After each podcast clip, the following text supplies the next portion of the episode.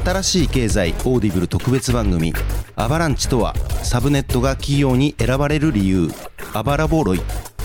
新しい経済編集部の大塚です。この新しい経済オーディブル特別番組では耳から学ぶシリーズとしてブロックチェーンや暗号資産仮想通貨について学べるコンテンツや業界のキーパーソンへのインタビューを放送してきました。今回はレイヤー1ブロックチェーンアバランチの開発会社 Ava Labs のジャパンヘッドであるロイ氏にご出演いただきました。ロイ氏にアバランチの特徴や開発経緯、他ブロックチェーンと比較した際の優位性とは、サブネットとは何か、企業がサブネットを利用するには、ブロックチェーンの今後などについて語っていただきました。なお、この番組は一般的な情報の提供のみを目的として配信しているものであり、いかなる暗号資産、有価証券等の取得を勧誘するものではありません。また、当社及び出演者による投資助言を目的としたものではありません。暗号資産投資にはリスクが伴います。投資を行う際はリスクを了承の上、ご自身の判断で行っていただくようお願い申し上げます。はい、本日はアバラボからジャパンヘッドのロイさんが来ていただきました。本日はどうぞよろしくお願いいたします。よろしくお願いいたします。じゃあまず、えっと、ロイさん自己紹介と、あとバックボーンなどを教えていただければと思います。あどうもはじめまして、あの、アバラブズの、まあ、日本担当させていただいている、あの、ロイと申します。あの、もともとはですね、2015年ぐらいからずっと、まあ、クラウドファンディングだったり、スタートアップの支援っていうのをやっておりました。で、まあ、シンガポールとドイツを拠点に、まあ、いろいろ点々とはしてたんですけども、当時、本当にクラウドファンディング、キックスターターとかインディーゴーゴーすごく盛んな時に、まあ、自分でもプロジェクト出して何個か、まあ、うまいことを言ったり、あとは、その後にですね、アメリカのスタートアップいくつかのクラウドファンディングの支援だったり、コンサルティングをやり始めて、まあ、それがうまくいって、結果的にずっと、まあ、実は、スタートアップ周りの、まあ、あの、ビジネスアドバイザーだったりっていうのをずっとやっておりました。で、もともとその中で、あの、クリプトっていうものは、まあ知っててはいたんですけど、まあ非常になんだ怪しい、あのいわゆる仮想通貨って怪しいんじゃないかっていうのであまりこう手は出してなかったんですね。ただ本当にコロナの時期にすごくまあ暇になってるか時間に余裕ができて、えー、改めまして自分でちゃんとまあ勉強しようっていうことで、まあ、勉強した結果、あ、これは相当すごいテクノロジーで、まあ、どれだけ今まで自分が、まあ、単純にその、ただ知らずに毛嫌いしてたのかっていうのを、まあ、改めて、まあ、反省を含めて、まあ、がっつり勉強し始めましたと。で、もともと、その、クラウドファンディングの得意もそうだったんですけど、その、マーケティングに関して非常に、まあ、僕は、あまあ、多くの領域を担当させていただき、マーケティングとあと製造のロジスティックスまで担当してたんですけど、その中で、フォロワーをどうやって増やすかっていうことも結構頭に入ってまして、まあ、自分の中で、まあ、もともとこのアバラボに入る前は、何かスタートアップ、クリプトでもスタートアップしたいなっていうことで、ビジネスモデルを探してたんですけど、テクノロジー含めて、規制、えー、法律含めて、ものすごく難易度が高いってことを感じました。で、まあ、じゃあ、今すぐスタートアップはしなくても、しっかり自分のオーディエンス、将来的な、あの、潜在的な顧客層をどう作るかっていうところで、まあ、あの、テクニカルで、しかもビジネス的な判断ができる層に対して、まあ、あの、ツイッタースペースだってクラブハウスっていうのを活動して、まあ、今、フォロワーが2万3000人ぐらいまで増やしたんですけども、毎週、えっ、と、まあ、暗号通貨トークと、あの、イベントを重ねて、まあ、その中で僕は非常にアバランチっていうチェーン、うん、えー、ビジネスにとって、まあ、特に、まあ、今後伸びるだろうっていうのを含めて、あの、高く評価してました。うんまあ、そんな中気づいたら、なんかアバランチの発言だったり発信が多くなり。そうですよね。ツイッターをずっと見てました。ありがとうございます。もともと別にアバランチをそう、専属でこう発信してたわけじゃないんですけど、そうなんですよね。まあビジネスにおいて、こういうビジネスモデルをブロックチェーンでやるんだったらアバランチがいいよね、みたいな発言が、なんか気づいたらですね、アバランチの人みたいになってまして。うん、本当にそう。うん。まあ、じゃあまあ、アバランチの人としてこれだけニーズだったり、まあ、イメージが作れているんであれば、逆にこっちをしっかりレバレッジかけて活動していこうっていうことが、ちょうど2年ぐらい前から。そうですよね。はい。もうアバランチに切り替えてっていう、まあ顧客層とのこう、なんていうんですかね、自分の、あの、作ってきた、まあブランディングとのよりターゲットを絞ったやり方でやってたところ、まあたまたまアバランチの開発会社からですね、あの、見つけてもらって、まあ日本での活動を含めて、まああの、企業への営業も含めて、まあまとめてやってくれというところで、改めまして今年1月からアバラボの日本担当させていただいております。そっか、今年か、まだ。今年のの1月ですね。もうなんかもっと前だったようなイメージですけど、早いですね、時が経つの。そうですね。はい。そっか、1月か。はい、もう全然前からバランチの人ですよ、僕やっぱり。去年ぐらい、去年とかあそうですね。アバランチの発信はもう長いんですけども、はい、まあ本当に正式な、うんうん、開発会社のメンバーとしては今年からはいはいはい。はい。はい。というところで、あ、今、ロイさんがアバラボズっていう形で、正式はアバラボズなんですよね。呼び方ですか？呼び方です、ね、はい、アバラボズですが、まあ日本だとアバラボの方が多分言いやすいと思うので、はい、なので、どちらでも大丈夫です。はい。なのでちょっと今回はアバラボという形で、僕の方からはちょっと統一させてお話をさせていただければと思います。っていったところで、そのじゃあ、アバラボっていうところが、まあ、まさに開発会社っていうところなんですけど、現在どこに拠点があって、どれぐらいの人数規模で開発をしているのかなど、ちょっとアバラボについて教えてもらってもよろしいでしょうか？ありがとうございます。もともとはですね、あの、ニューヨーク、今拠点はニューヨークをベースに、世界中にチームはいるんですけど、全体として、えグローバルで300人ほど今、社員がいます。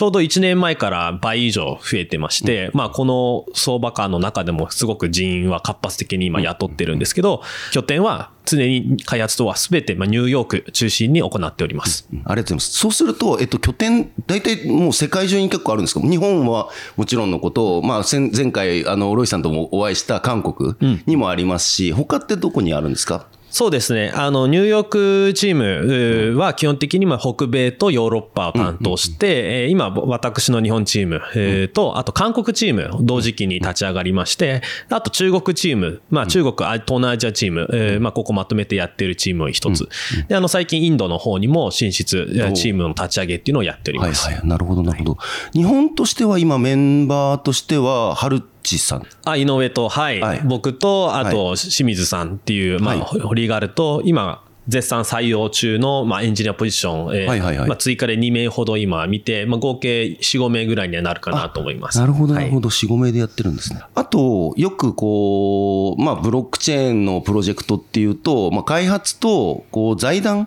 実際、アバラボとアバランチ財団っていうのがあると思うんですけど、このなんか役割っていうのはどんな感じなんですかそうです。まあ、これはどのブロックチェーン、レイヤー1チェーン、まあ、あの、ブロックチェーンインフラサービスも大体この構造をとってるんですけど、その財団っていうのが、基本的にはそのパブリックチェーン、まあ、世界中の公共の利となるようなためにお金を使っていくっていう公共の財団と、えー、アバラボっていうこれは開発会社で、しっかり、あの、開発周り、まあ、主に開発と、それに伴って、こう、なんですかね、ユーザーが使いやすいツールの開発等を行っている会社ということに、これは分かれております。はい、ありがとうございます。って言ったところで、あと、まあ、よくある、それこそ、まあ、イーサリアムであればホワイトペーパーを作ったのが、まあ、ビタリーク・ブテリン。で、まあ、ビットコインだったらサトシ・ナカモト。意外にアバラボの買って、こう、誰が構想したのかあの分かってない人とかもいるんで、そこの辺もちょっと誰が構想したのかってとこも教えていただいていいですか、アバランチの、はい、まあ、構想と創業者、同じ方なんですけども、はい、エミングン・シラー博士っていう、うんうん、まあ、かなり有名な、あの、ブロックチェーン界隈では有名な博士が、えー、であります。で、えっ、ー、と、まあ、現在も Ava Labs の CEO として居座られているんですけども、ビットコインのサトシ・ナカモトの論文、ビットコイン論文ですね、有名な、かの有名な。あれは一番今、引用数が、クリプトの中で、えー、クリプト産業の中で一番引用数が多い論文になりますと。まあ一番は皆さん知ってます。ビットコイン論文ですと。じゃあ2番目に引用数が多い論文って何でしょう？っていう話なんですね。で、それは実はこのビットコインマイニングは、まあ、一つ問題点があるっていう、ビットコインマイニングの弱点に関する論文で、 selfish mining っていう論文があるんですけど、これがあのクリプト産業で2番目に引用されている、まあ、ビットコインの弱点を示した、えー、論文ですと。で、これを書かれたのが、実はアバランチの創業者のエビングシル博士なんですよ。なるほど。なので、いわゆる、まあ、サトシ・ナカモトが、まあ、引用論文件数で1位だとして、まあ、架空の人物かもしれませんけど、で、2番目が実はイーサリアムのビタリックさんじゃないかと思われるんですけど、実は2番目はアバランチョ創業者のエミング・シル博士が引用論文件数で第2位と。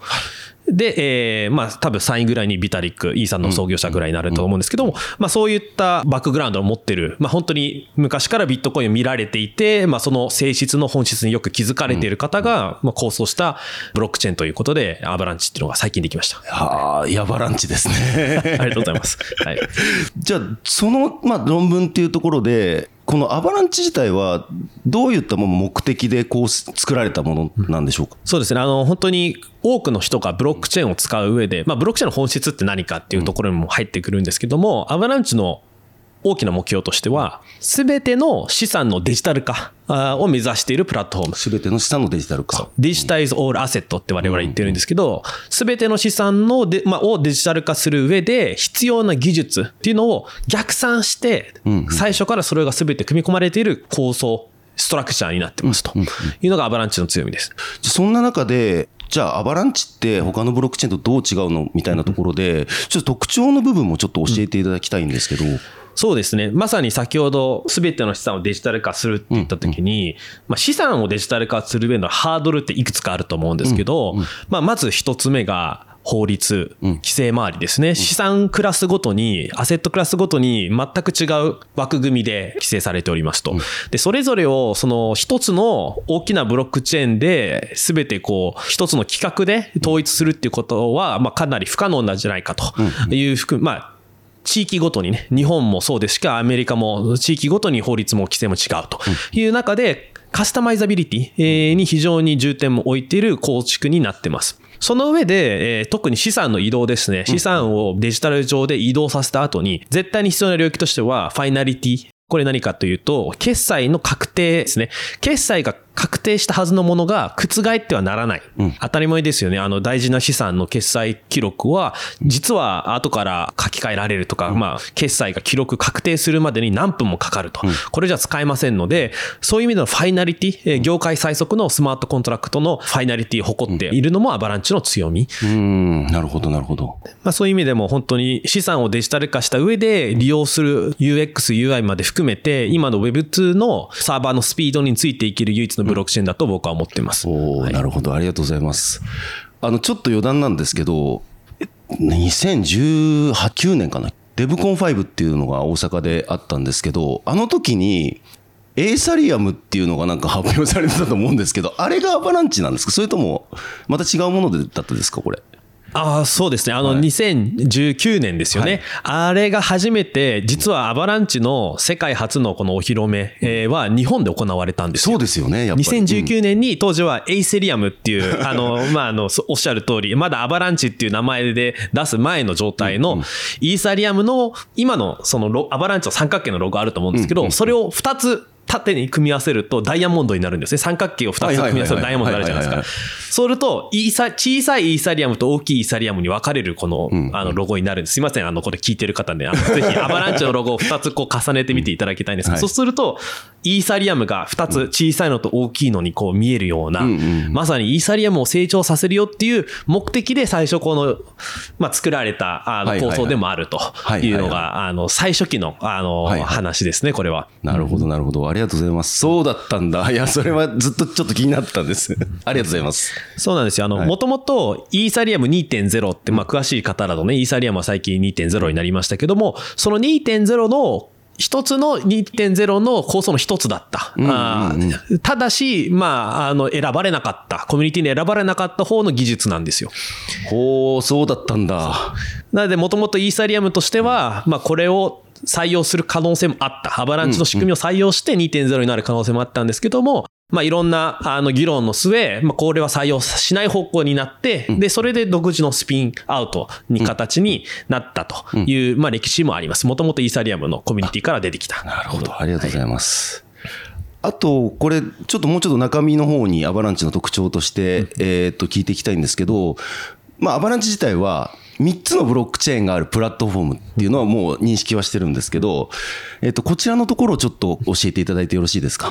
そうですね。あアバランチは、まあ、今3つっていうのはおっしゃってたのが、まあ、これはプライマリーネットワークっていう言い方して、我々としては基礎的なチェーンが3つあるっていうことなんですけど、実は無数にチェーンを内包することができますと。内包。うん。はい。あの、アバランチっていうのは一つのブロックチェーンの名前じゃなくて、えープラットフォームの名前なんですね。先ほど、まあ言いましたように、あの、いろんな資産をデジタル化する上で必要な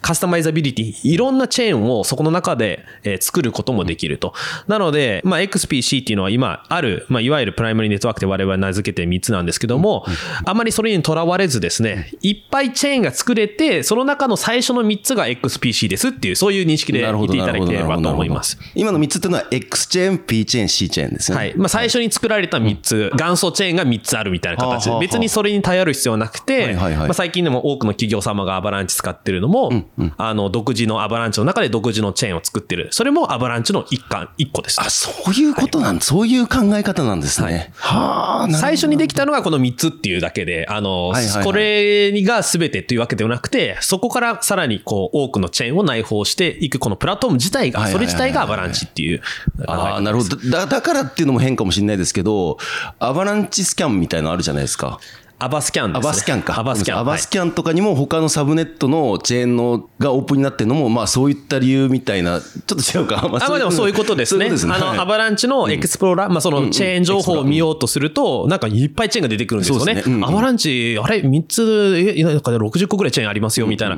これはもう、その、プラットフォームとして見える。見えると。あの、一つのプラットフォームとしていろんなチェーンを内包できるものであるということです。なるほど、ありがとうございます。じゃあ、そういった、こう、今、アバランチの構成みたいなところをお話しいただいたんですけれども、じゃあ実際、まあ、他のブロックチェーンと比べた時の、まあ、優位点例えば、あの、ブロックチェーンでよく言われるのは、まあ、セキュリティ、分散性、スケラビリティ。これ、まあ、同時に叶えられないみたいなトレレンマ、ブロックチェーントリレンマなんか言われるんですけど、まあ、こういったところの、まあ、それぞれの、というのが、まあ、他のブロックチェーンとどう違うのかみたいなところとかも含めてちょっと教えていただきたいと思います。そうですね。まあ、ブ他のブロックチェーンと比較した時の優位点、これは圧倒的に一個大きい部分があって、それが先ほど言ったファイナリティっていう決済の確定時間ですね。確定時間が最速であります。1秒以下で決済が全て確定すると。分散型なのに覚醒するっていうすごい技術で作られてるんですけども、それにおいて、まあ、何をこれがユーザーの、まあ、顧客のユーザー体系で何を表しているかと言いますと、大量にユーザー数が入ってきてもパンクしないっていう大きい有利点があります。これは本当に実際に多分いろんな NFT だったり DeFi、分散型金を触られてるあの方々に聞いてみたらいいと思うんですけども、何かあった時、非常時ですね、例えば FTX のまあ大問題が去年も起きたり、結構いろんな暴落のタイミングがあったと思うんですけど、市場全体と。その時に、大体最後まで安全に資産を動かせるチェーンはアバランチとして、あの、最後のセーフヘイブンとして、イーサリアムだと、例えば大混雑して、ガス代っていう手数料が跳ね上がってですね、えーちょっと資産動かせないよ、イーサリアム上でどうしようみたいな、でポリゴンも詰まるわ、バイナンススマートチェーンももうほぼ動かないみたいな時に、アバランチだけ出金ができるとか、アバランチだけ動かせるっていう状態が、ー。まあこれもツイッターと、まあいろんな業界詳しい方に聞いていただければわかるんですけど、はいはい。最後はアバランチに、だとまだい動けるよっていうことで、あの、使われていたりとか、まああと例えば、まあこの後ちょっとユースケースもお話ししようと思うんですけど、本当にユーザー数が多いところですね。もう何百万人もアクティブユーザー数がいるサービスに関しましては、アバランチで動かすっていうのが安定性、まあ、決済のスピード、すべてにおいて、マスに対して優位性が高いものになっております。うんなるほど、なるほど。あと、そういうところで聞きたいのが、分散性っていうところで、結構ブロックチェーンを語る上では、すごく大事な部分だと思ってるんですけど、実際、このバリデータノードの数っていうのは、実際他のブロックチェーンと比べたときって、これどう、どうなんでしょうか？そうですね。あの、まず、プルーフ・オブ・ステークのチェーンの中で、一番分散してると言っても過言じゃない。ほうほうえーというのは、アバランチは今現在1400台ぐらい世界中で分散されてるんです。1400。1400台。で、他の、まあ、プルーフ・オブ・ステークのチェーンっていうのはですね、まあ、1400台以上のところもあります。でただし、あの、イーサリアムはそうなんですけど、実際に記録を書き込むときですね、その1400台全体で、ちゃんと検証してるかどうかっていうのはこれ分かれるんですよ。何が言いたいかと言いますと、例えばイーサリアムですね、世界中にえー何万台も端末がありますが、イーサリアム2.0。実際に記録を検証するときは、64台選んで、その64台の中で、最後、正しいかどうかを検証すると。世界中には64台以上、もう何何万台もありますと、イーサリアムは。ただし、検証するときに関して、その何万台も含めてしまうと、処理スピード落ちますよね。だから64台だけ選んで、そこで決定させます。ポルカドットもそうですね。あの、いっぱい端末ありますが、上位、えー数百台だけで選びますと。ポリゴンなんてもう100台だけですから、それ以上増やさないようにしてますと。なぜかというと、それ以上増やすと処理スピードが落ちてしまうと。アバランチの場合は、特別なコンセンサスを使ってまして、まあ、これがアバランチコンセンサスという我々の特許技術でもあるんですけども、なんと、確率的にコンセンサスを通ると。確率的に、はいはい。なので、1400台全体で毎回検証してるんですよ。全員が、その上位64台だけ選んで検証させるとか、100台に絞って検証させるとかじゃなくて、1400台全部入ってる。えーのが強み。なので分散性で、先ほど言って一番分散してても過言じゃないって言ったのは、その、分散してる端末の数ではなくて、記録を検証するときに実際の、まあ、影響力を持った分散性が1400台全体100%。これは多分他のチェーンでないです。同じような。なるほど。実際じゃあどれ、どうしてその1400台を全部見ながらも早いんですか？そこがこのアバランチコンセンサス、まあ我々の特許技術の一番の強みなんですけど。確率論で答えに至っていると、コンセンサスを取る、まあ同意を取ってる。普通のブロックチェーンであれば、まあプルフォーステークのブロックチェーンすべてに共通してるんですけど、表を全体開封するんですね。全端末から。例えばこの今の記録が正しいかどうかっていうものを、まあ例えば100台全員に聞いて、その100台全員が正しいと思いますっていう表を開封して、まあ正しかったっていうことで記録を書きますと。ただ全体に通信して全体から表を集めてそれを開封すると。この流れが、今100台だったらまだいいかもしれない。64台も早いと思います。200台、300台、1400台になってくると、とんでもない数の通信を毎回しなきゃいけないので、全然スケーラブルじゃありませんと。アバランチの強みは、ここ、全体開封をするんじゃなくて、確率論的に、あの、例えばテレビの視聴率のようにはいはい、全部を開封しないんですよ。はいはいランダムに表をパパパって開封してみて、はいはいはいはい。こことここはこうだった、ここはこうだったっていうのを何度も何度も繰り返していくと、気づいたら、確率的にもう99.99999%、全体はおそらくこれは OK だろうっていう状態に至りますと。その時点でブロックチェーンとして記録が確定する。なので、全体の表を開封しなくてもいい。ただし、1400台全体としては意思表示はずっとしてる状態なんですね。なるほどね。はいはい、はい。検証はしてるんですよ。1400台全員は検証してて、私はこう思いますと。ただ、それを自分の周りでこう、それぞれの端末が、周りをそれぞれがこう、見て、自分の周りの横の端末とかを見て、まあ、横の端末というか世界中に散らばってるわけですけども、たまたまランダムで選んできた端末を見て、あ、お隣さんも、まあ、例えば青か赤どっちかの記録に、あの合意しなきゃいけないって場合は、お隣さん見て青だなと。えーじゃあもう一回別のお隣さん見てみようって、パッて見て、こっちも青だと。で何度も何度も青が固まるにつれて、おそらく自分の周りの世界は青なんじゃないかってことで、自分も青になるっていう、こう、まあ、ゴシッププロトコルみたいな、はいはいはいはい。あのねやり方をするんですけど、まあ、これにおいて分散性を担保しながら、スピードも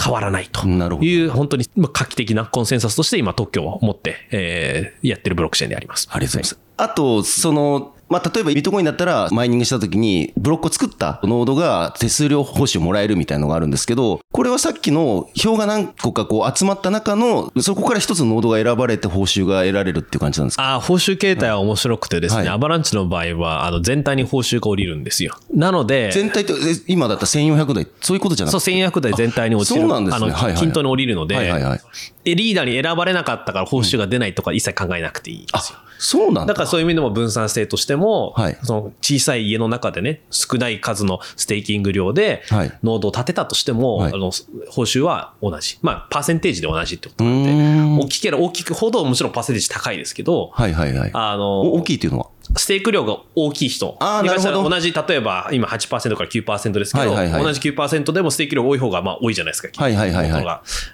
まあ、ただそういう小さい端末でもちゃんと報酬は全部出ます。例えば他のブロックチェーンだとどうなるかっていうと、そのリーダーに選ばれたり、その実際に仕事を、そのリーダーとして仕事をしたノードにしか報酬が出ないっていそうものがほとんどなんですよ。つまり、先ほど言った選ばれるって言った、言いましたよね。あの、例えばイーサリアムでも64台選ばれますと。選ばれなかったものに対して報酬が出てこないっていうのが基本的な、まあその、今の質問だと思うんですよ。どうやって報酬が分配されるんだと、その全体が仕事してたら、選ばれてないところにどうやって報酬分配するのっていうのは、それは全体が仕事してるので、全体に報酬が出てるという、まさにそういうことです。ありがとうございます。あ、もう一つじゃあ、じゃあ実際これ、バリデータを運用するには、なんかどうしたらいいですか？アバランチで。まあ、いくつかやり方はありまして、まあ一番例えば簡単ここまで聞いていただきましてありがとうございます。前編は Amazon Audible で配信しております。Amazon Audible で新しい経済と検索して、ぜひ続きをチェックしていただければと思います。それではここまでお聞きいただきましてありがとうございました。